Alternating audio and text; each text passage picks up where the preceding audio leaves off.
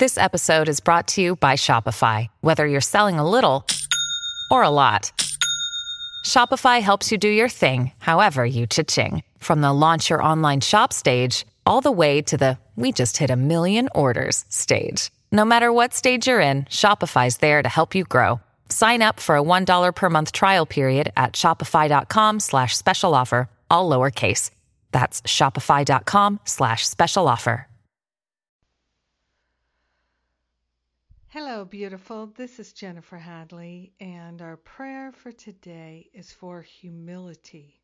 Yes, humility opens the door to our spiritual expansion. Mm, so grateful.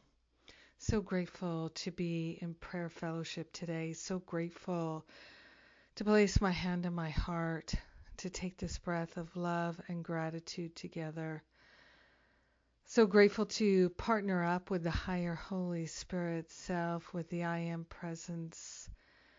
So grateful to dedicate ourselves to our awakening.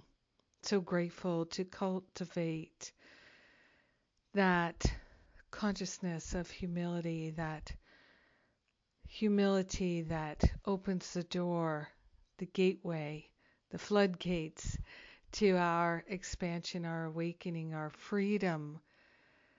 Oh, yes, we are grateful and thankful to choose spiritual liberation by means of cultivating the humility, the absolute oneness is awake and alive in our mind.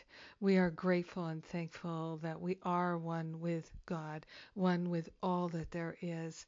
So grateful and thankful to let go of all sense of separation, grateful and thankful to cultivate this unity consciousness. So grateful and so thankful to allow ourselves to let go of all the habits of guilt and blame and shame that cultivate a sense of lack and limitation, that cultivate a sense of separation. We're setting ourselves free from them. We're liberating from playing small and living in lack. We are grateful and thankful to cultivate true wisdom. True openness, true generosity, through having humility. We are grateful and thankful to learn through our aspiration of humility instead of humiliation, letting go of learning through humiliation, and instead choosing liberation, oneness, humility, gratitude, love, compassion, awakening. So grateful and thankful that we have the power to choose. We have the wisdom to choose to be right minded, to choose to be open minded. So grateful, so thankful to give up all attack thoughts and to stand in that unity awareness, that loving consciousness of true acceptance. So grateful, for our spiritual practice of humility. In gratitude, we share the benefits with all beings because we are one with them. In gratitude, we let the healing be. We know it's done, and so it is. Amen. Amen. Amen. Mmm, indeed. Yes. So grateful. So grateful. oh, yes. So today we're starting our Forgive and Be Free retreat.